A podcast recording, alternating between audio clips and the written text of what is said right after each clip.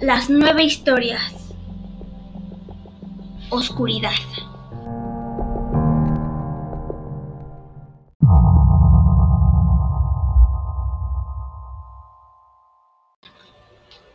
Son varios autores.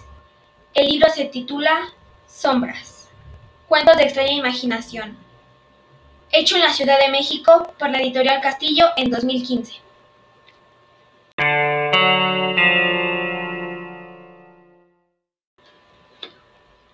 Las historias se titula Los mimos no hablan, escrito por José Luis Zárate, 1966, Puebla, Zaragoza.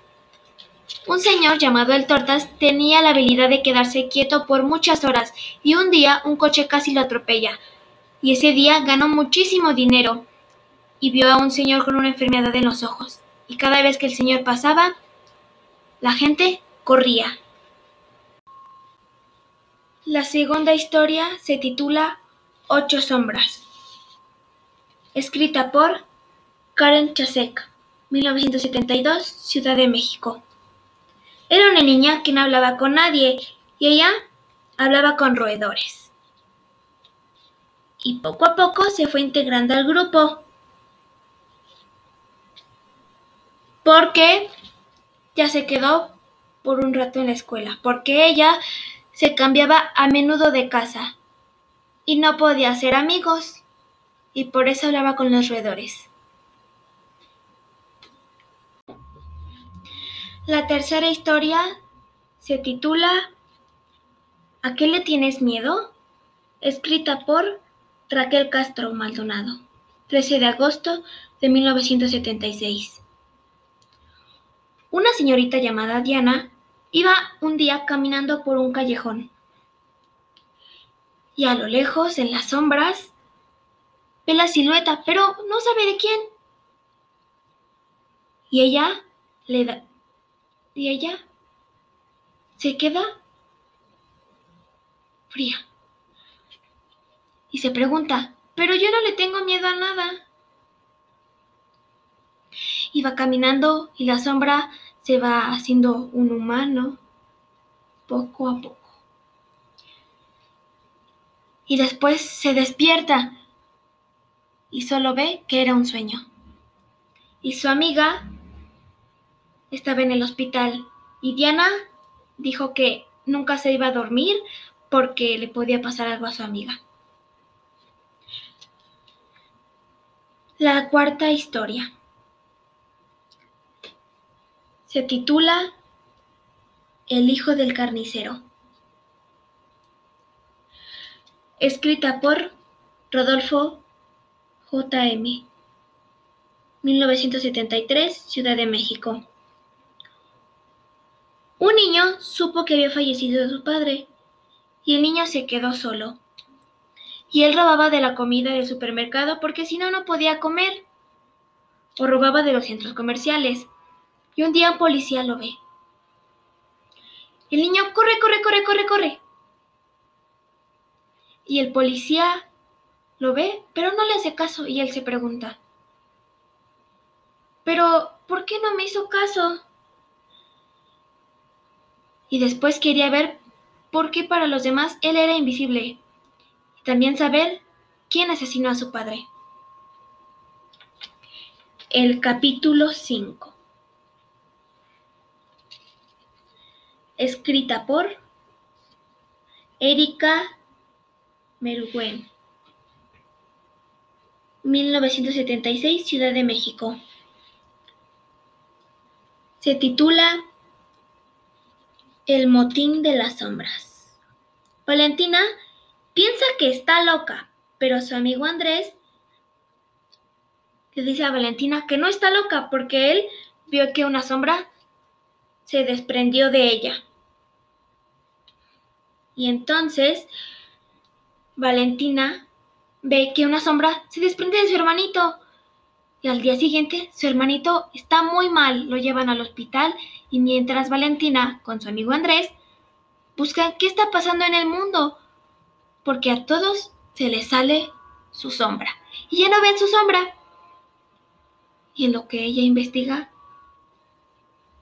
su hermanito se va recuperando. Cuando ella termina de investigar, su hermanito regresa bien y ella se pregunta, pero ¿por qué? El sexto capítulo se titula Reflejos de luz negra, escrito por Cecilia Eudave, 11 de abril de 1968. Unos niños robaron una imagen y ven ahí una sombra y la sombra sale de la imagen, pero ellos no se dan cuenta y cada vez que ellos ven su sombra, ven que hay una tercera sombra. Voltean y no hay nadie. Y la sombra los empieza a manipular. Les hace hacer cosas que ellos no quieren hacer. Y cuando los amigos se separan, uno está en su casa y otro en la otra, no hacen nada malo.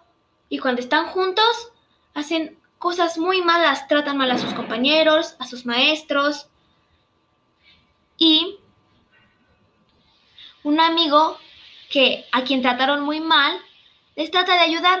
Y sí les ayuda, pero se les complica un poco porque ellos son muy groseros con él, aunque él los quiere ayudar. Pero él no se rinde, él los ayuda. El séptimo capítulo se titula Hurtos. Escrito por Andrés Acosta, 30 de noviembre de 1964. Un señor es maestro. A él le encanta pintar, sombras. Y él se quiere hacer doctor, pero pues ve muchas sombras. El octavo capítulo se titula El sucesor, escrito por Alberto Chimal, 12 de septiembre de 1970. Un niño es agredido por bullying y una pandilla lo atrapa y lo empieza a golpear. Y le dicen él como le decían en la escuela. pero algo ve el jefe de la pandilla. Y se asusta. Y se va, se va, corre, corre, corre. Y al jefe de la pandilla le quitan su puesto, nada más. Por no por, por no golpearlo bien y por correr. Y al niño que lo estaban agrediendo estaba enamorado de una niña llamada Aimé. Pero no eran iguales y Aimé no le hacía caso. El noveno capítulo se titula Esa tos, escrito por Jaime Alfonso Sandoval, 1972, San Luis Potosí. Al principio es divertido, como la forma que el niño trolea a su tía y a su mamá. Pero él se sentía solo y nada más con una sombra o en la oscuridad. Y después va imaginando cosas y cosas. La relación que tiene el título del libro con las lecturas es que siempre menciona la palabra sombra o sombras. El significado de sombras cambió para mí. ¿Por qué? Porque yo pensaba que las sombras nada más pasaban en la noche, que veías a personas negras. Pero no, en los cuentos dice que Pueden aparecer en la mañana o en la noche, a cualquier hora, y las puedes ver. Y me parecieron interesantes todas, em, bueno, algunas más o menos. La que más me gustó fue la del hijo del carnicero. Y la que menos me gustó fue la de los mimos no hablan. Eh,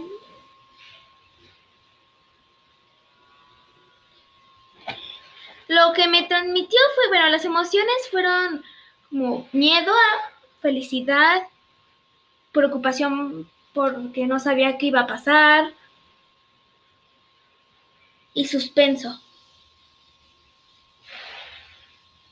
Porque algunas historias no sabes qué más va a pasar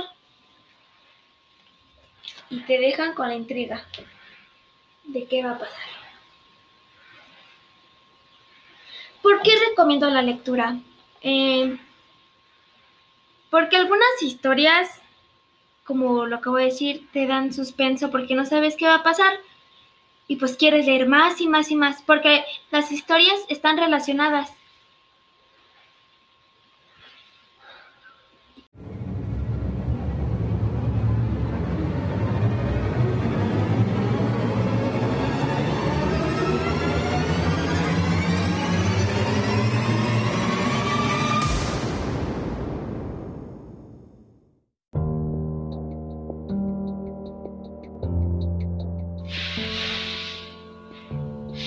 El presentador del podcast es Lía Galindo Mares. La editora es Lía Galindo Mares.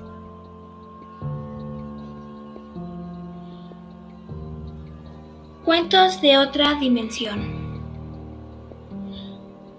Sigan escuchando más síntesis y reseñas de cuentos aquí en Cuentos de otra dimensión. Todos los días a cualquier hora y en cualquier lugar.